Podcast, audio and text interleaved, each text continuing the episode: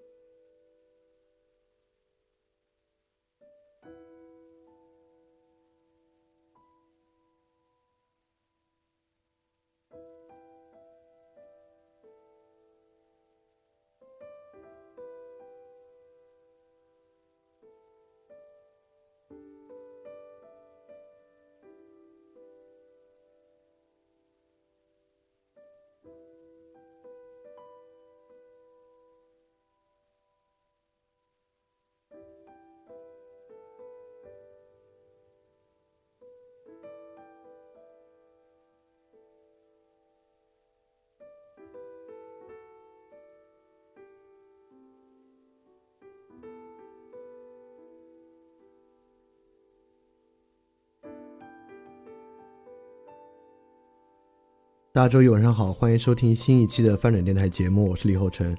这个呢是我们年度专题的第二十二期，那么呢也是我们关于教育这个话题的第二期。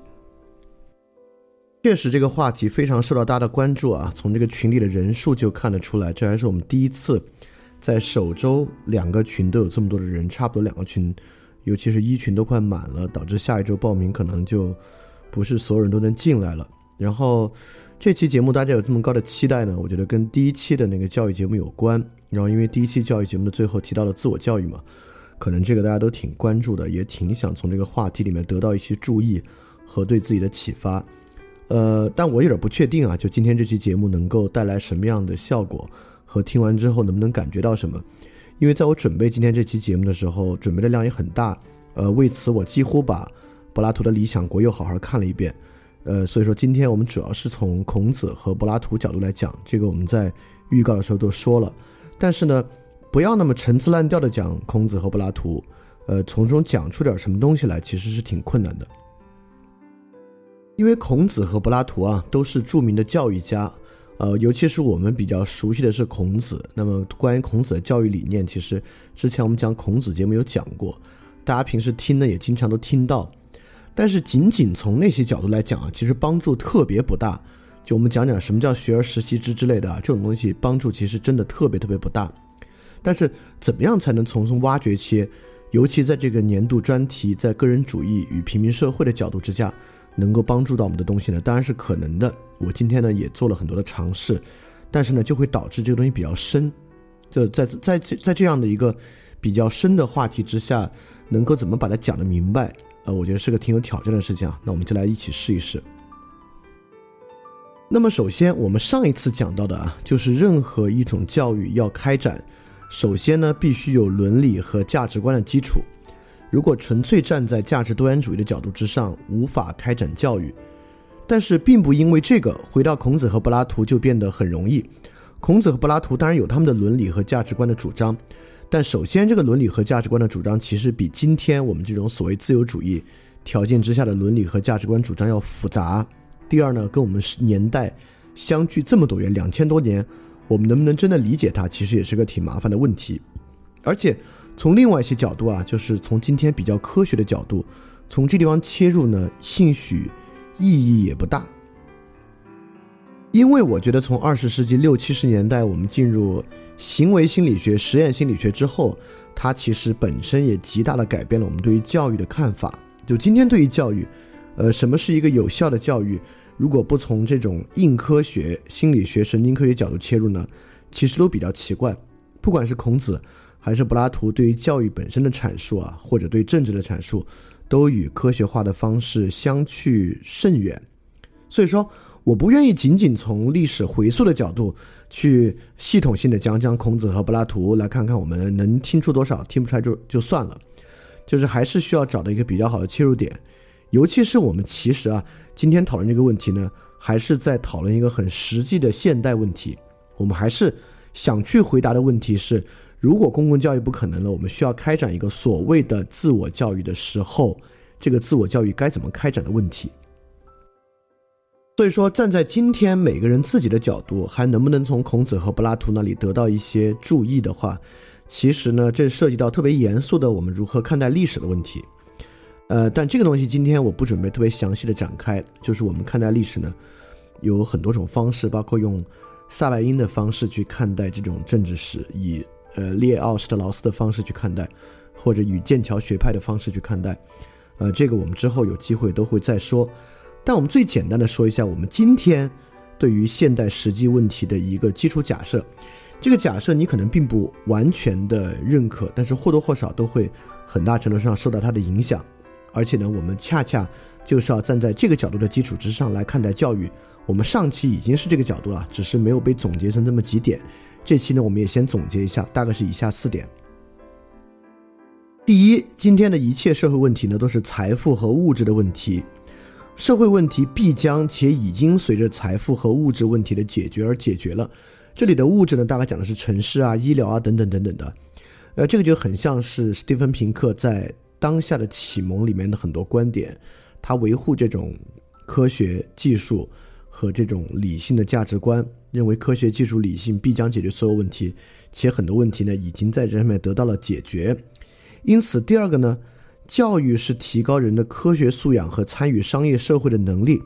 进而推进财富的积累和发展，也帮助我们解决物质的问题。那今天的教育呢，基本上也是围绕这个展开的。我说的是公共教育啊，一会儿我们看已有的自我教育可不是围绕这些展开的。第三，在今天这个世界层面之下呢，民主制度是以决策的方式决策财富和物质的发展能够公平分配最好的方式。就即便在有些非民主国家，但这样的观念呢还是根深蒂固。呃，可以说二十世纪啊，就是自由主义逐步得到论证和逐步得到合法性的一个时代。所以说民主制度以决策方式导致财富和物质能够公平分配呢，是呃，应该是现在的一个所谓的普世价值。第四呢，那么自由教育也应该以教育民主精神、维持民主决策制度相关的素质这些为主啊。呃，尤其是我们知道杜威所开展的那种自由教育和民主教育呢，也就是在这个背景之下展开的。这个呢也构成很多时候教育的基础，尤其是我们在教育里面谈到人需要有独立判断的精神，有批判意识。独立的精神和批判意识在什么条件之下真正有意义，也就是在面临个体需要参与民主决策的条件之下。所以说基本上世界的问题将由物质和财富解决，那么教育呢需要提高科学素养和参与商业社会的能力，呃，包括民主制度是最好的分配形式。自由教育呢维护民主精神和维护民主的决策机制，这个基本上是现在呃最被大家认可的某种 ethos 这种时代精神。而我们对于教育的想象呢，很多时候也是在这个基础之下展开的，呃，包括了公共教育和一定的自我教育。好，说完这四点之后啊，实际上我觉得大多数人听到的第一反应是，呃，很想接着往下听，到底要说什么？但实际上听到这儿呢，都觉得太虚了，就这种反思太宏观了，跟我有什么关系呢？就是尤其是我们大家，第一啊，我们既不是教育从业者，我们也不是教育政策的制定者，所以说如果仅仅从这个角度去想呢，它是不是又是一次这种基于宏观道理上的批判，就像上一期一样。因为如果是基于宏观道理的批判呢，实际上它是很难与我们自主的决策联系到一起的。所以说大多数人我相信啊，就如果挺真诚的面对现在态度呢，仅仅听这四点啊，这个东西太虚了。好像又是一个我们要谈谈这个主义那个主义，在这个主义的基础之上谈谈批判问题啊。呃，但其实不是，也就是说当我们说公共教育现在不可能了，我们需要转向某种自我教育的时候，它有一个前提，也就是说这个自我教育某种程度上呢，要去反映和映照公共教育的问题。也就是说在开展自我教育的时候呢，这种自我教育基于某种问题意识展开啊，这个是非常非常关键的。而这种问题意识呢，会来源于以上的这些假设。好，我马上接着往下说。你看这个时候呢，公共教育呢可能在以下背景之下有两个问题，这两个问题呢都是我们平时感受到的，也是今天很多教育产品教育服务想着手去做的。第一呢，就是在那个背景之下，现在教育公共教育的问题呢在于与市场脱节，没有给予被教育者足够的提高自己在市场竞争力的知识和手段，所以说呢需要靠自我教育和社会教育去补充啊。当然这个就不用说了，今天绝大多数能够呃稳健付费的教育产品啊，都是尤其是再教育产品和成人教育产品都是基于这个展开的。就我们去学个编程啊，学个外语啊，学什么什么东西，得到上的绝大多数课程都是从这里展开的。所以说呢这个是一种问题意识，我们在这个问题意识之下呢可以去推进某种所谓的自我教育。还有第二个问题意识，就是呢教育的问题啊主要是在于某种方向性的整体错误和缺乏，就是我们现在学到的东西呢并没有照应我们对于生活的实际感受，对我们的生活没有帮助。就是我们之前也批判过的，它可能太是一个分工基础之上的如何在社会中成为社会工作一份子的教育了，对于个体的生活呢没有帮助。这个呢网上也非常多、呃、心理学的课程、心灵的课程、哲学社会学的课程呢很多都应和这个东西。但是我们也要想啊，当我们进行自我教育的时候，也就是说当我们面向社会提供一个教育产品的时候，很多时候呢它是以这个课程、以某个课、某个产品的形式推进的。但是当我们进行自我教育的时候，在第二个方向很多时候却就不是以课的方式了。比如说呃，假设我是个同性恋，我在网上看到所有跟同性恋的不管是法理的、国外的新闻资讯，然后各种文章、社会批判、书籍等等等等，都是基于这个身份开展自我教育的一个手段。而我反过来要说，今天绝大多数人开展自我教育呢还都是以这种方式进行的，它不是一种成型的课程。比如说一个游戏玩家，他呃经常浏览集合网啊，整个这个过程就是一种自我教育的过程。而在这个过程之中，也就是说如果我们的问题意识是第二个，教育整体缺乏对于生活本身的帮助、对于生活本身的应和呢，我们就必须回到特别特别基础的那个教育主张和问题上来了。当然我还要说一下，这两个问题意识呢不是没有内在关联。今天有人认为呢这两个问题意识呢确实有前后的关系，也就是说我们先学会怎么跟市场结合，再学会怎么寻找自己的生活，对吧？就是今天很多人都在遵循这样的一个顺序，就是我先怎么能够把钱赚够了，学到足够的好的谋生技能，再来关注生活价值啊等等等等方面，有这么一种呃对于这个问题的拆解方式啊。但是对于这个拆解方式呢，我也得嗯多说一句，就是这个也许是不可能的。就原因呢是因为就是因为资本社会是个零和博弈的社会，我们也知道如果每个人都觉得我要先获得优渥的物质生活再来考虑生活问题的时候呢，呃， 百分之九十 的人都不可能获得优渥的物质生活。原因就是因为剩下的 百分之十 的人成功了，他们的代价呢就是其他人不可能获得优渥的物质生活。所以说我们如果有一种相对于针对整体的教育主张，而不是针对某个个体的、针对某一个商业精英的教育主张的话，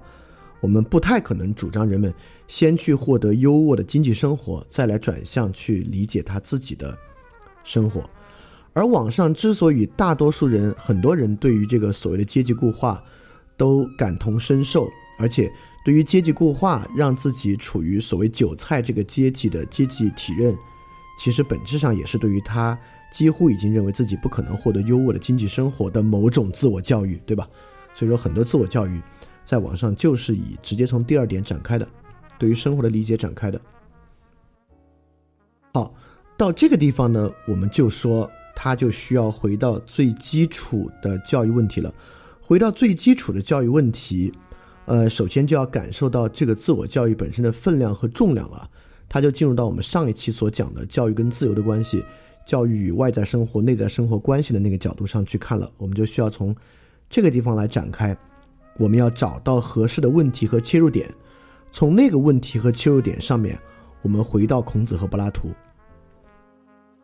第一个问题呢，就是呃，如果我们开展自我教育需要有某种问题意识的话，我觉得在今天有一个特别现实的问题要问，就为什么不可以当一只满足的猪？这是斯图尔特·密尔在他的功利主义里面问的问题，它不是问题啊，它是一个论述。他说宁做一个不满足的人，不做一只满足的猪。他这话说的轻松啊，但我们今天也知道享乐主义哲学呢，其实特别特别流行，不能叫哲学，享乐主义的价值观其实今天非常流行。在这个社会上确实有很大一部分人是以做一只满足的猪作为他们的根本目的的，而且建立在我今天完全没有打算做一个特别肤浅的批判啊，但是我们必须说为什么不可以？在今天这种价值多元主义的社会，我做一只满足的猪为什么不可以？那我们先剥离猪这个比较蔑视的意象，我做一个自我满足的人为什么不可以？可能会有一个批判啊，就是一个自我满足的人呢，如果一个仅仅自我满足的人啊，总是会给他人带来麻烦，对吧？比如说我去地铁上，我寻求自我满足，我就把其他坐在座位上能推开，我需要去做那个座位自我满足，当然就会给他人带来麻烦了。但是我们知道人也不是这么不讲道理啊。那我们再往前推进一步，我们可不可以做一个消极自由主义的自我满足的猪？意思是说，我在不打扰和阻碍其他人的情况之下来做一个自我满足的人，可不可以？到这一点呢，当然就特别特别值得探讨了，因为今天绝大多数人就是这样想。我甚至不要说今天的人这样想，我们回到孔子，孔子也这样想。在孔子问他的学生他们的志向的时候，如果你们还记得啊，其中一位学生描述，在其他学生描述他的志向是要治国，要治一个大家族之后，有一位学生描述他的志向说，暮春者春服既成，冠者五六人，童子六七人，欲乎兮，风乎舞兮，咏而归。夫子蔚然叹曰，吾于点也。意思就是说，当这个学生说他的志向是这么一种比较享乐的生活的志向的时候呢，孔子说这也是我的生活志向。也就是说，如果问孔子想获得一个什么样的生活呢，孔子本身也要获得一个享乐的生活，一个自我满足的生活。也就是说，我们今天也不能特别陈词滥调的就说做一个自我满足的生活是不可取的。就如果一个人在不损害他人的情况之下，他凭什么不能做一个自我满足的生活，对吧？好，那我们但我们知道孔子最后完全没有过一个这样的生活，这又是为什么呢？这里我另外引另外一个东西啊，就是孔子跟一个学生呃，跟一堆学生吧，经过一个田地的时候，他呢子路就上去问路，然后问路呢就有一位隐者就问子路说，夫之愚者为谁？子路问，为孔丘。曰，是鲁孔丘与？曰，是也。曰，是之今矣。然后呢他们大概就是去问路，那个人就说你帮谁来问路啊？就是子路就告诉那个人，我是替孔子来问路。就这个隐士就讽刺孔子啊，如果是孔子的话啊，他天生就该知道路在哪儿。意思是没有回答他，而且这个人呢还留下一句说，滔滔者天下皆是也，而谁以易之？且而与从敝人之是也，岂若从敝氏之是哉？意思呢就是说啊，做坏事的人天下到处都是，谁会费力去改变他们呢？就给子路说，你与其跟随那些想改变的人啊，不如跟随我们这些敝氏的人要好一点。然后子路回去告诉孔子，孔子留下一句话：鸟兽不可与同群，吾非斯人之徒，与而谁与？天下有道，丘不与异也。意思是说，人不能跟鸟兽混在一起的。我不跟人打交道，我还能跟谁打交道呢？如果天下太平的话，我也就不用忙着去改变它了。也就是说，第一啊，孔子，我们我们不能说孔子没有自立的价值观。孔子最有志向，他最想去过的生活，就是那种自我满足的生活。但之所以让孔子没有过那个生活的原因，是因为孔子认为人必须与其他人打交道，但是呢，天下又不太平，由于我看到其他人的问题，我就不得不要去改变他们。所以说，这其实反过来让我们看到啊，就人追求自己的满足是很正常的，但是呢，如果人在这个世道上仅仅想追求自己的满足，其实是有巨大的代价的。也就是说，如果我们要过一个消极自由主义、仅仅自我满足的生活，那我们势必必须做到这个东西啊，就是第一，我们需要对今天发生的问题视而不见，对于由近及远的问题都视而不见。原因挺简单，就是当我们发现身边有问题的时候啊，其实这个问题总是让我们很难受的，我们挺难对这些问题视而不见的。也就是说，要做一个心特别硬的对这些问题视而不见的人，其实并不容易。代价二呢，就当我们发现身边有问题啊，如果我们对问题的解决很乐观的时候，大多数时候人是不会去呃，就逃避的。大多数隐士啊，不是对他人不关心，而是从道家的角度呢，认为问题不应该这么解决，或者不可能解决。所以说第二个代价呢，你基本上还要进入完全的悲观主义和虚无主义。所以说我会觉得消极自由主义在今天不是一个好的方法啊，也不完全因为它在这种政治哲学上有瑕疵，这个我们之后再说，而是说啊，要真正做到它真的不容易。所以说你被困在一个中间状态，其实是很不快乐的。就一方面呢，你特别想过一个消极自由主义的生活，第二方面呢，你确实又被你身边由近及远的问题所牵动所困扰，它无法让你不去关心其他人的生活，这个呢就会卡在中间，活得很难受。同样我们也不能想象一个人完全无欲无求，对吧？所以说你被卡在这中间，你既不能做到无欲无求，也不能做到就去纵欲，卡在这中间呢就会有点痛苦。包括努力也是一样，你既不能做到拼尽全力，也不能做到完全躺倒什么也不干，就处在一个半截的努力状态，其实也挺痛苦的。所以说啊，在自我教育这个问题之上，为什么不可以说服自己去做一个完全自我满足的人？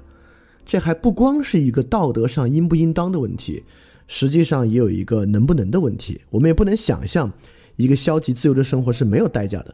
一个消极自由的生活其实代价挺大的，也不是人人都能做到，而且是绝大多数人都做不到的。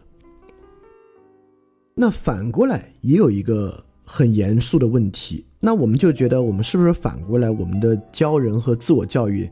就善良价值，教这些就好？其实呢，远比这个要麻烦得多。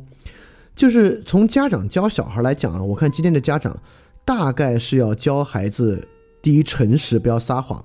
第二，现在很强调教孩子学会分享，不要自私；第三呢，也教孩子那种钻研精神啊，教孩子要求真。但我其实特别怀疑，在今天这个社会，教孩子要诚实，要分享，无私，求真是好是坏。因为其实我们大家都知道啊，在这个社会追求正义的代价是很大的。如果你真的给孩子教好了，这孩子要真是一个特别求真诚实的人，就未来他在社会上的代价大还是代价小啊？他代价可能特别大，甚至如果这个孩子性格比较轴，要当一个诚实而求真的人，可能会付出极其极其严重的代价。就现在家长真的希望孩子要去付出那么严重的代价去诚实而求真吗？所以说其实啊，教人向善听起来简简单单啊，实际上向善的代价有多大，我们心里也知道，其实这也很困难。所以说也有像刚才一样，我们可能有个折中策略，我们要求一个人呢先学会自保，或者呢我们要求他也同时学会有策略的去实现自己的目标，在这个基础之上教他诚实和求真。有没有可能？好像有可能啊。我们教一个孩子，你要诚实要求真，但是我们就告诉他，你也不是在任何情况之下都应该说实话，在某些情况之下呢，你也应该撒谎，尤其这些情况下你为了自保啊，有某些必要的谎要撒，对吧？但我们也知道啊，这个就弄复杂了，因为你这么说的话呢，他可能会觉得好多情况之下都是必要之情况，他可以去撒谎。而且啊，这种求真有时候跟无私还产生了冲突，也就是说两个价值之间是冲突的。就比如说呃，今天在另一个群里就出现了一个情况啊，就有的同学想去做一件诚实的事儿，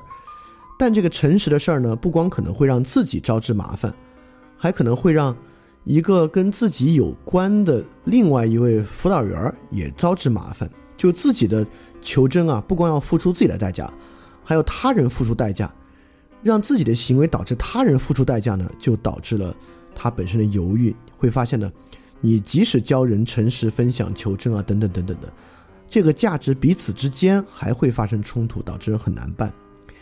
但其实纯粹自私的情况之下是不太容易出现这种冲突的啊。在冲突的角度上呢，教人纯粹 自, 自私有时候会好一些。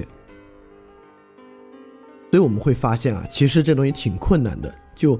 不光消极自由啊，仅仅为了自我满足，其实挺难的。反过来呢，我们就是教人一心向善，教人这些善的价值其实也很麻烦，因为在这个世道之下，让人当一个善良的人啊，成本确实特别大。他越是善良，可能要付出的成本呢就越大。呃，很多人我知道在这个时候会像殉道者一样说啊，不管怎么说，我们教人善良总是好的，无论如何呢，我们都要教人善良。在我觉得，这都是嘴上说说。当你自己真的有具体的对象需要教育的时候，你当然就会考虑这个问题。就比如说我也是啊，就在节目里面教大家，就是不不能用教这个词啊，在节目里面去引导，或者在节目里面去呃促成这种求真啊的价值观要多真呢，它会不会导致听众去做一些不理智的事情呢？对吧？我做上一期问答就是因为发现，就是我在节目里面 的, 的内容可能会导致听众去进行一些批判，而这些批判们可能会给他们招致很大的麻烦，对吧？就当你真正要这么多，尤其是你有个孩子的时候，当然你孩子幼儿园他再怎么也捅不出大的篓子，你会发现一旦这个孩子在小的时候啊，家长叫他一定要不能撒谎，一定要求真，一定要无私啊，等孩子一大进大学，家长就开始教孩子就开始教孩子说，哎，这东西你不要管，这东西你管了有什么用呢？哎，这个方面你该撒谎就撒谎，你为了自己，对吧？到那个时候呢，家长可明白，跟小时候呢是拧着的，但这种拧拧巴本身一定会导致更大的问题啊，所以说教育呢，确实是个很麻烦、很复杂的事情。所以在这个时候呢，我们感觉到，就假设我们说要开展所谓自我教育啊，其中也存在某种复杂性。就完全的消极自由主义和善良都需要我们付出巨大的代价，这还仅仅在说我们自己。那如果我们每个人都变成一个消极自由的人，对其他人会有什么影响呢？每个人都变成所谓善良的人，对其他人会需要付出什么代价呢？我们该做何选择，对吧？这个问题呢就变得更复杂。所以说呢，我们就在此向孔子与柏拉图求助，看看呢能不能从他们的生活和观点上得到某些启发。当然这里言下之意呢，就是说他们其实也面临过同样的困境和复杂，并且呢比起我们现在可能摸不着头脑啊，他们确实给出了明确的方向和明确的分析。